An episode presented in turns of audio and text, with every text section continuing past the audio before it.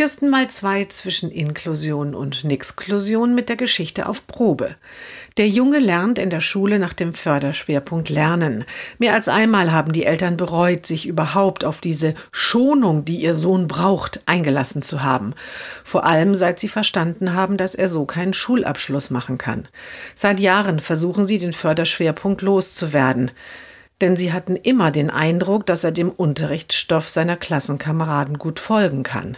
Immer wieder werden sie vom Schulamt und den Sonderpädagogen vertröstet.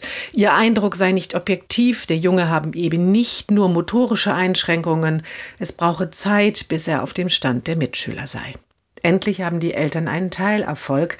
Der Förderschwerpunkt wird für dieses Schuljahr auf Probe ausgesetzt. Heute haben sie einen Termin bei der Klassenlehrerin. Nervös fragen sie nach dem Eindruck von der Leistungsstärke des Jungen. Die winkt ab, da müssen Sie sich keine Sorgen machen. In zwei Fächern ist er Klassenbester und auch sonst überall im oberen Drittel dabei.